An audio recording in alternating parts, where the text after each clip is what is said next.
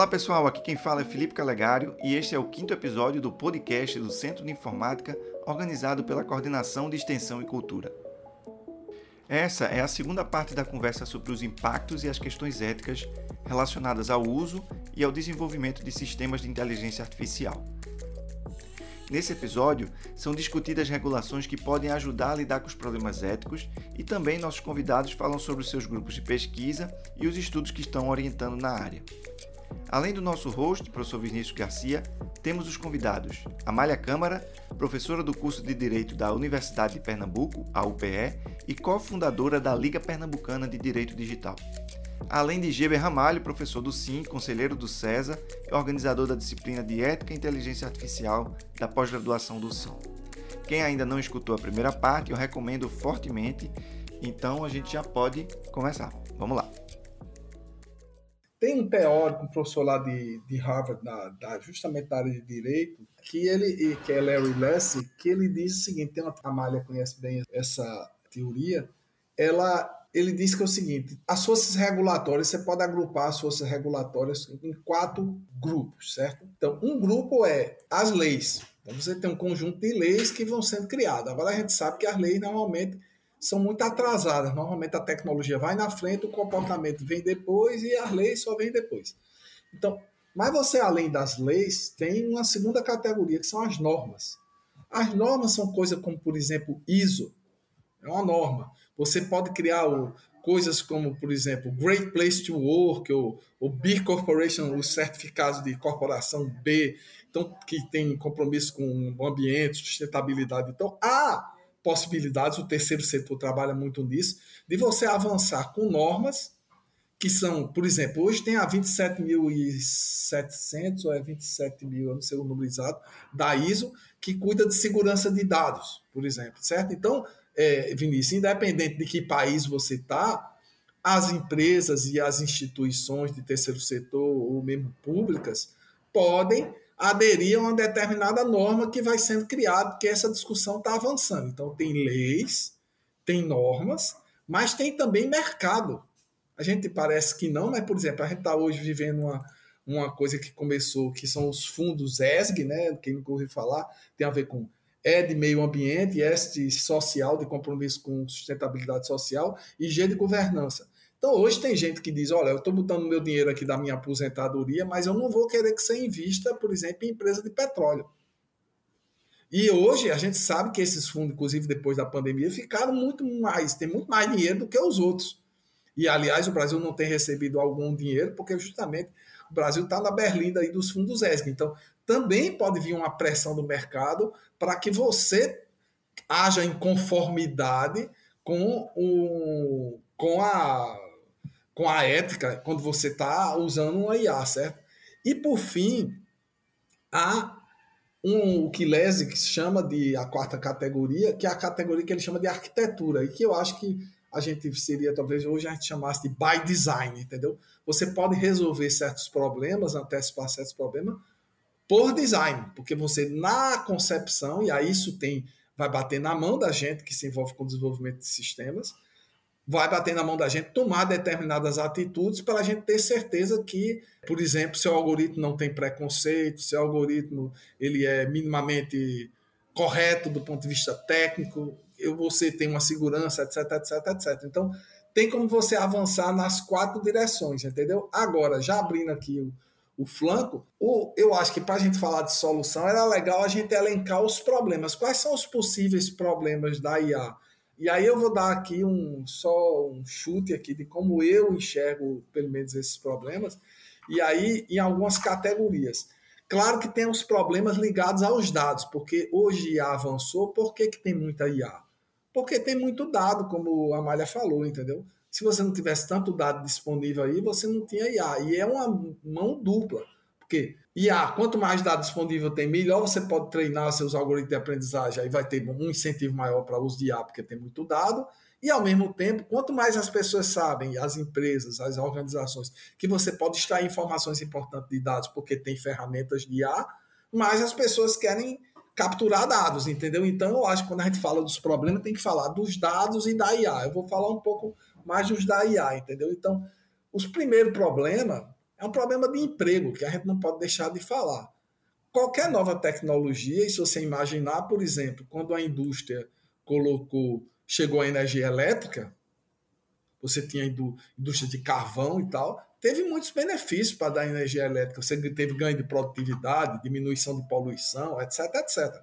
Mas, por exemplo, você não tinha gente morrendo de choque, você não tinha, não tinha gastos, por exemplo, numa empresa de fazer, ter que fazer o projeto elétrico. Algumas empresas, por exemplo, como o pessoal de alumínio, tem que construir um, uma subestação inteira para porque eles consomem muita energia. Então, a tecnologia nova chega, ela traz muitos benefícios, possibilidade de novos negócios, novos produtos, melhorar o processo interno de produção, a gestão, etc. Mas ela implica em algumas obrigações e novas coisas. É a mesma coisa com a IA chegando, a gente vai acabar com vários empregos e vai criar vários outros. Eu costumo dizer, brincando com meus alunos, Pô, o emprego de você ser porteiro que levanta uma cancela e fecha uma cancela o dia todinho é um emprego, pô, do ponto de vista humano, a gente vai dizer assim, deprimente o cara passar a vida fazendo isso. Mas agora vai fazer uma IA e vai criar um, um emprego que é a manutenção desse tipo de sistema. Mas o cara que estava abrindo a cancela, ele vai perder um emprego e ele não está preparado para fazer a manutenção. Então tem um problema de emprego que é um desafio grande, que eu costumo dizer que é o maior desafio que a gente tem para a nossa geração. Como é que a gente prepara as pessoas para esse novo mundo, para que elas possam tirar proveito desses novos empregos que se abrem. Isso é um. O outro tem a ver, o outro problema tem a ver, que a gente já falou aqui, de vieses, certo? Que dependendo de que tipo de dado você está treinando, eu falei, por exemplo, de recrutamento, hoje já está mostrado nos Estados Unidos que essas IAs que fazem recrutamento, esses sistemas aí que usam técnicas de IA, que o povo agora chama de uma IA, excluem gente que é veterano de guerra, gente que alguma, é, é, que é imigrante, esses caras sofrem mesmo mais preconceitos e não tem chance com a IA na hora do recrutamento. E não tem por quê? Porque não foram treinados com esses exemplos. É o mesmo problema clássico da Amazon, do sistema Recognition com K, né, do sistema de reconhecimento de, de facial, de visão computacional, que reconhece pouco os negros porque não tinha na base deles negros suficientes com eles treinarem. Então não teve um erro aí no processo. Então, tem o viés, mas tem também uma discussão muito importante. Eu escrevi semana passada um artigo sobre isso, é, junto com minha aluna do doutorado Bianca Ximenes, que é sobre essa questão de qual é o papel do ser humano na decisão. A gente estava falando sobre fake news. A gente sabe que fake news é um, é um problema, a gente sabe que não dá para fazer checagem de fato manualmente, porque a escala é muito grande. E é, aí a gente tem um esforço de trabalhar com inteligência artificial para fazer checagem de dados. Mas veja só, será que a gente quer realmente uma IA que diga para a gente, que sirva da gente como uma espécie de censura, que diz o que, que notícia ou não a gente deve ler? A gente não quer que. A gente quer alijar o ser humano inteiramente da, da decisão. Isso é um problema sério que tem que ser discutido quando você implanta IA nesse processo. E, por fim, você tem as questões ligadas à explicação. Né? Eu, eu recentemente participei de um congresso aí para falar para um monte de empresários de empresas pequenas e grandes sobre, sobre era o pessoal do, do, de conselho, né, que está em conselho de empresa. Então, o que é que eu disse? Ó, no conselho, o que é que você tem que prestar atenção no conselho? Primeiro, na confiabilidade técnica. Segundo, na questão ética, que envolve isso tudo que a gente está dizendo. E terceiro, na explicação, porque um IA tem que ser capaz de explicar. Hoje, certos governos já estão banindo certas soluções, mesmo que elas sejam estatisticamente mais é, precisas do que é, a, o diagnóstico, por exemplo, de um ser humano, mas porque ela não consegue explicar.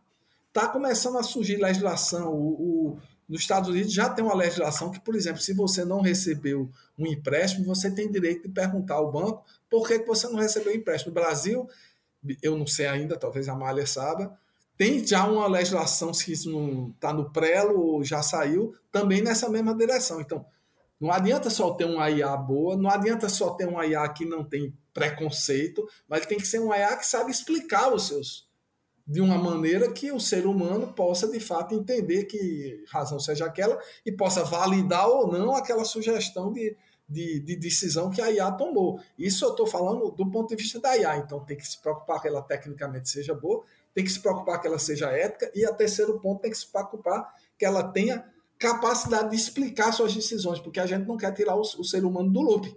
E claro, além dos problemas de IA, mas aí a Malha sabe mais do que eu, tem os problemas de dado, de privacidade, de transparência, etc. Porque, como eu falei, a IA anda de braço dado com, com Big Data. Já que a gente começou a falar de problema, né? E problema é comigo mesmo, eu só queria adicionar também mais um problema antes de comentar três outros que o Geba levantou.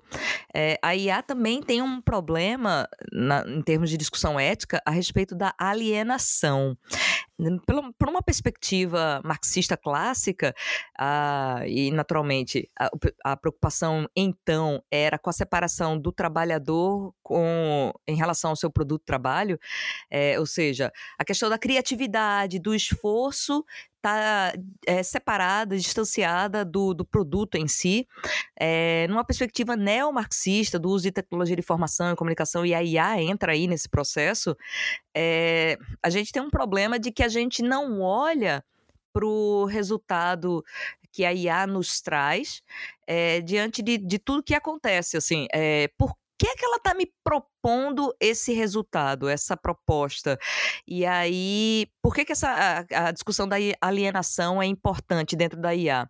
Tem uma autora que eu gosto muito, chamada uh, Shoshana Zuboff, que ela discute o capitalismo de vigilância, que ela entra na discussão de que a gente é constantemente monitorado, a gente está produzindo dados, então é interessante que a gente esteja monitorado. É, e esses dados que a gente está produzindo a partir do monitoramento, eles são convertidos em, em resultados eficientes a partir de apps, serviços, plataformas que nos dizem como otimizar aqueles objetivos que a gente diz idealmente que a gente queria, né?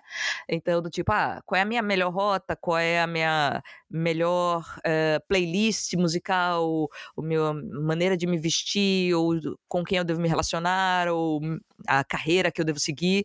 É, a gente não olha é, para o caminho da coleta de dados até esse resultado, entre aspas, otimizado.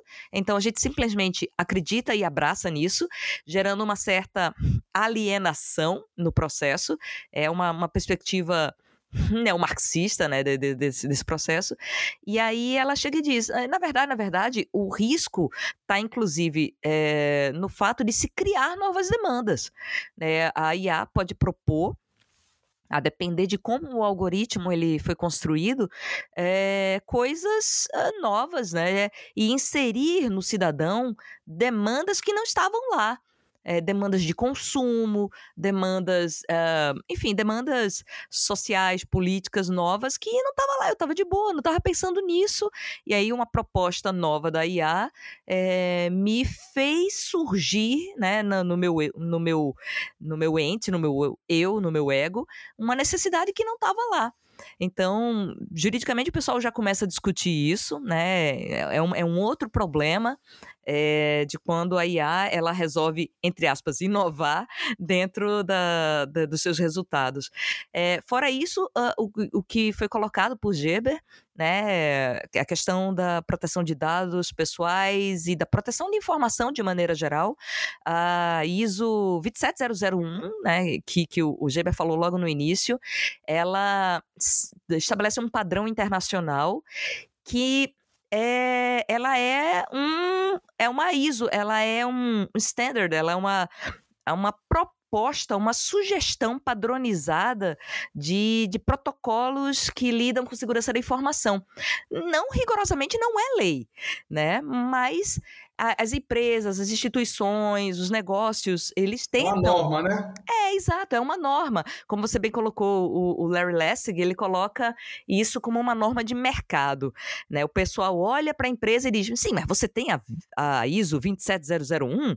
Né? Não, não é obrigatório, não tem coercibilidade do Estado, mas se você não tem, o pessoal já olha meio transversal assim para você, já olha assim meio de rabolho e diz, olha, eu não sei se eu posso confiar, porque essa empresa ela não tem um protocolo de segurança internacionalmente reconhecido. É, e a gente está vivendo um mundo é, de um, novo paradigma de privacidade, de proteção de dados, muito, muito, muito, muito mais rigoroso é, do que a gente tinha há 10 anos atrás. A gente tem que agradecer aí a GDPR para isso, né?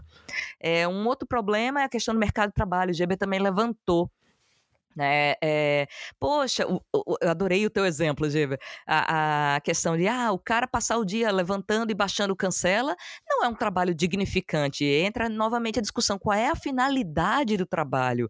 Qual é a utilidade do trabalho? É, a, a, questão da dignidade do trabalho, é, ele está na superação daquilo, inclusive, que a máquina pode fazer por você. Mas se a gente está há décadas, talvez há séculos, é, fazendo, uh, usando, entre aspas, usando humanos para fazer aquilo que uma máquina poderia fazer, é, primeiro, a gente está reproduzindo um sistema que não dignifica o trabalhador. E ponto número dois, no momento que a gente substitui, a gente não está reincorporando e requalificando esses trabalhadores, a gente está descartando. Então a gente volta para o problema. O que, que, vai acontecer com essa massa de desempregados? Né? É, então não é somente a instalação da inteligência artificial como uma panaceia para resolver uma série de problemas da eficiência dos objetivos que economicamente nós estabelecemos como ideais. É, a gente precisa olhar para todos que é, são afetados por esse por a inserção dessa tecnologia. E por fim, a questão da criação de vieses. É, rigorosamente, quando a gente pensa em viés, é, tendência, a gente pensa de uma maneira muito negativa né? Viés não é um negócio legal porque você afeta diretamente a acurácia é, e a precisão de determinados resultados, você direciona os resultados. Isso é uma coisa que, metodologicamente, cientificamente, isso pode ser muito ruim, mas eu gostaria de lembrar que existem vieses que são positivos, né? A gente no Brasil e em vários países é, com uma pegada socioprogressista adotam coisas como, por exemplo, é, ações afirmativas, que são discriminações positivas para fazer compensações históricas de erros é, sociopolíticos históricos e que aí a gente é, cria propositalmente e talvez artificialmente vieses para a gente conseguir finalmente compensar erros históricos, né?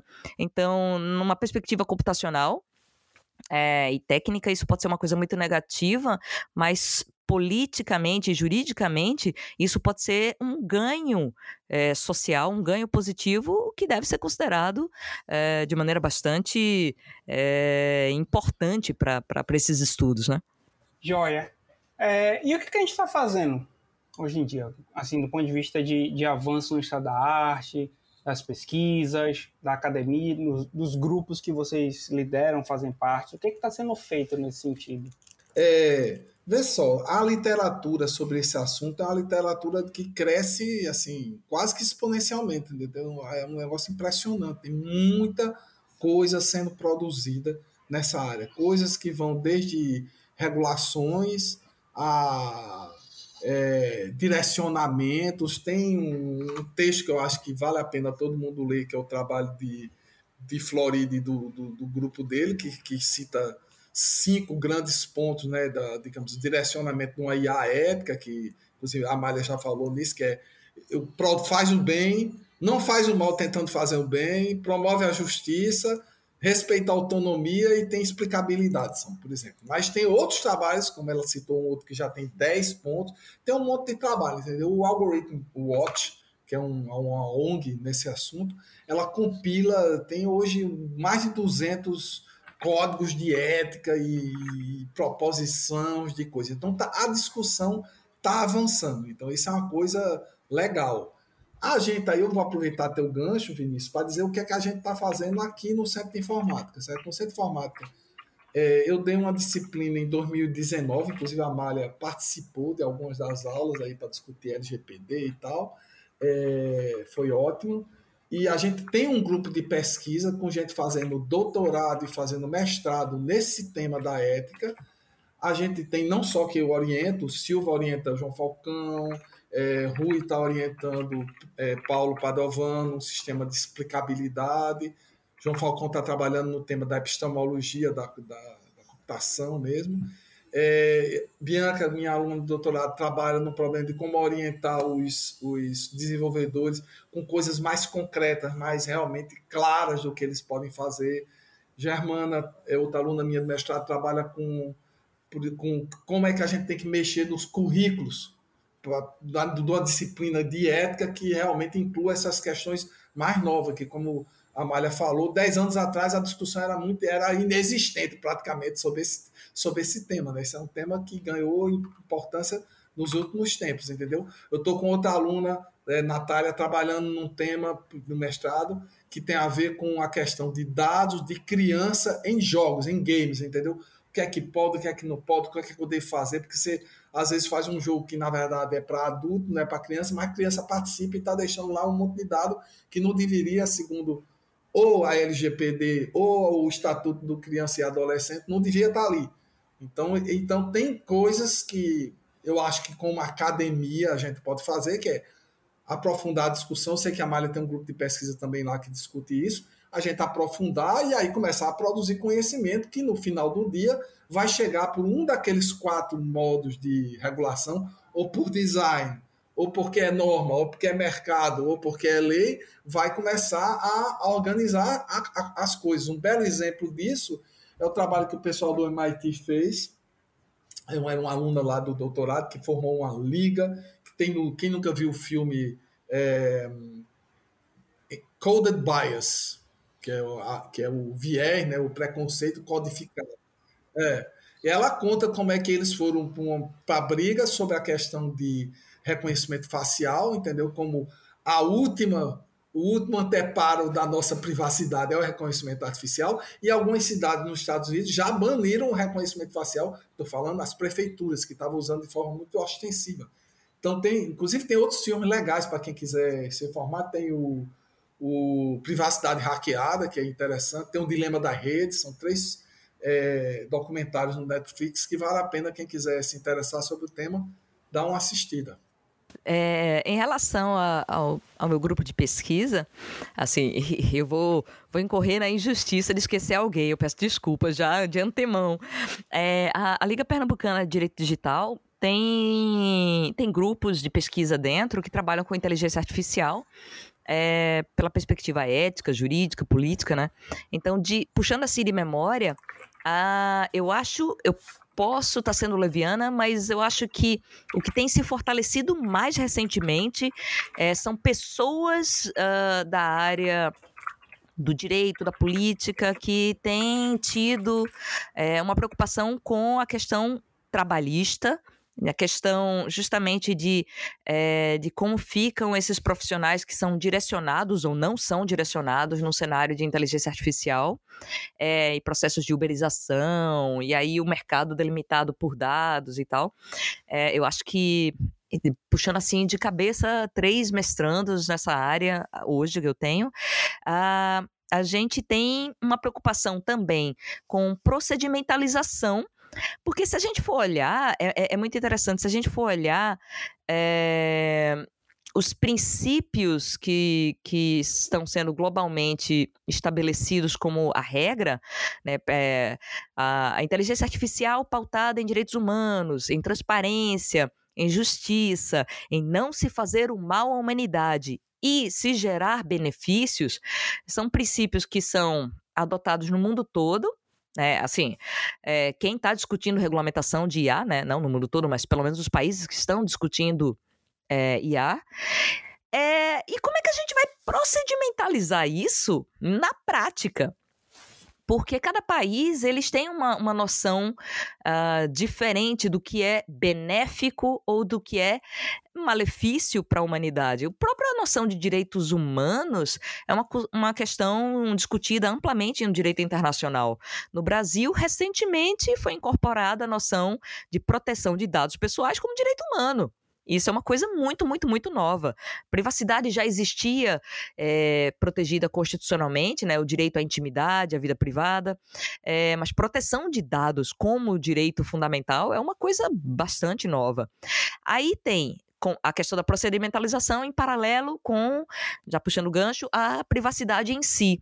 IA se pauta em dados. Dados, dados, dados, nós precisamos produzir dados para que a IA funcione para que ela seja mais precisa, para que ela seja mais eficiente.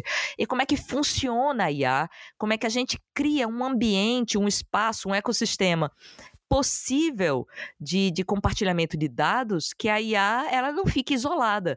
A gente está vivendo um paradigma global de nova privacidade, né? Alguns autores falam que a privacidade morreu, é, eu gosto de acreditar que a privacidade ela não é mais a mesma de 50 anos atrás, ela não morreu, mas ela só não é a mesma privacidade que falávamos de 50 anos atrás. É, e como é que a gente fala, é, todo mundo colocando limites no acesso a esses dados pessoais, porque a IA ela consegue dar resultados num nível de precisão individual. Né? A gente não, não fala mais é, de um mercado de nicho, de área ou, ou, de setor. A gente consegue falar num mercado individualizado. O que é que o Vinícius gosta de consumir? O que é que o Geber gosta de ouvir? Né? Então é uma coisa extremamente individualizada. Mas como é que funciona isso no novo paradigma de proteção de dados e privacidade? Então essa é uma outra pegada. E por fim, uma coisa que eu gosto muito é, e que eu tenho uh, duas mestrandas da, da, da Federal, é, eu sou co-orientadora, é, que estão discutindo é, a propriedade intelectual produzida a partir de inteligência artificial, que isso é uma coisa muito legal. É, a gente tem alguns resultados muito bacanas de, de música, de vídeo, de é, pinturas que foram produzidas por é, inteligências artificiais. Então, é o pessoal que está discutindo como, é, como proteger a propriedade intelectual produzida pelas inteligências artificiais. Então, é isso hoje que, hum, hum, pelo menos, eu, eu percebo que meu grupo de pesquisa dentro da Liga uh, Pernambucana de Direito Digital está discutindo. E é isso. E aí, eu só retomando aqui, aproveitando o gancho, Vinícius, quer dizer, eu penso que é isso que a gente, como academia, pode fazer numa, numa área de fronteira dessa e numa área multidisciplinar dessa. A academia é um lugar ideal para fazer esse tipo de, de, de, estudo envolvendo gente de várias áreas, é produzir conhecimento que subsidie depois as decisões e as regulações que vão aparecer. Além disso, eu me lembrei que a gente também, quem tiver interesse com isso, como eu estou falando sobretudo com meus colegas aí da área de, de tecnologia, podem se engajar ajudando outras instituições. Eu, por exemplo, faço parte do grupo de especialistas das Nações Unidas para discutir o tema de armas, sistemas de armas letais. São sistemas que sozinhos decidem atirar e mata a gente, entendeu? Isso foi um convite do Itamaraty e eu estou lá fazendo de graça meu, meu, minha contribuição social cidadã, a, levando um, um, ponto de vista do ponto de vista, quer dizer, que é técnico, entendeu? Então também acho que a gente pode ajudar nisso. E para além da academia, porque quem estiver escutando a gente que é empresário, que é, sei lá, do ponto digital, do que for, há avanços, gente. Por exemplo, tá? hoje se está discutindo, inclusive, em termos de governança, o que é que é legal você ter para fazer essa governança da IA. Muita gente está preconizando que você tenha que ter na empresa um CDO, que é o Chief Data Officer, ou, por exemplo, que você tenha dentro de uma empresa um conselho de ética que quando você vai instalar ou vai desenvolver ou vai é, começar a usar uma determinada IA, você, alguém, do jeito que hoje na universidade, quando você vai fazer um experimento, você passa por um conselho de ética, na empresa também alguém diga, tá ok. E aí, olhando aquelas coisas que eu falei, é tecnicamente confiável, é eticamente correto e é explicável. Então, esse conselho, de, então está começando a surgir mecanismos que permitam algum nível de regulação, não necessariamente legal, em termos de lei, eu quero dizer, mas que já pode avançar. E a gente também, na academia, pode ajudar a essa discussão. Como eu disse, semana passada eu, eu, participei de um debate do Instituto Brasileiro de Governança Corporativa, fui dar uma palestra lá, que era sobre isso e era só para empresário, entendeu? E também eu acho que a gente, como na academia, tem esse quase que obrigação a levar essa bandeira e levar essas discussões para outros meios que vão além dos muros da universidade, entendeu? Porque esse é um tema do nosso tempo, é um tema muito crítico. E a tendência é que fique cada vez mais. É, pois é, quem trabalha com IA não pode ser somente acadêmico, não, tem que ser um pouquinho ativista também, né? é, pelo menos chamar a atenção, né, Amália, de certos aspectos. Não em detrimento dos aspectos técnicos, mas além dos aspectos técnicos, você tem que se preocupar com outras coisas. E, perfeito, perfeito, Isa. Isso mesmo. E, e, o que, que a gente tem feito? É, o que está que, que, que tá acontecendo? Como é que a gente está avançando? Quais soluções a gente tem trabalhado? Como é que a gente está colaborando com, com esse avanço? Ah, pela perspectiva acadêmica, eu, particularmente, acredito que a, a, o estudo ético das tecnologias deveria perpassar por todos os cursos é, que trabalham com o desenvolvimento tecnológico. Eu sou, eu, eu, eu, dou aula na Universidade de Pernambuco, tanto no curso de Direito quanto nos cursos de Engenharia, na Politécnica da Universidade de Pernambuco. É, e, e a gente já tem um movimento de discutir a ética, a sociologia, a ciência política é, e, naturalmente, o direito como consequência da, da ebulição dessas ciências, né, como resultado normativo, é como uh, um delimitador, não um limitador, um delimitador. Por favor, eu acho que o direito não deve é, limitar a evolução tecnológica, mas ele deve direcionar para maior benefício. E a gente já tem essa movimentação. É, o direito digital ele aparece como uma eletiva ainda, mas eu percebo, uh, principalmente no curso de direito, que existe um movimento na, nas instituições de ensino superior e de pesquisa que uh, essa cadeira de, de, direito digital e de discussão ética das tecnologias, ela está lentamente, gradualmente se tornando obrigatória. E tem que ser mesmo. A gente tem que discutir propedeuticamente como é que as tecnologias elas influenciam o comportamento humano e como elas impactam na qualidade de vida e nos benefícios da sociedade. É essa experiência que eu particularmente trago. Eu vou na mesma linha que a Malha, quer dizer, como eu falei, a gente tem os grupos de pesquisa, né? Ela falou que então qualquer pessoa interessada no tema, eu acho que vale a pena. Tem professores que cada vez se interessam mais por esse tema no Brasil, tem na UPE, tem na UFPE, e tem as disciplinas, né? Eu, eu ofereci uma disciplina em 2019 exatamente o tema era ética e inteligência artificial para pós-graduação. Veio gente da UFPE inteira, não só gente da computação, foi ótimo. Eu conto eh, reofertar essa disciplina mais uma vez, provavelmente no próximo semestre.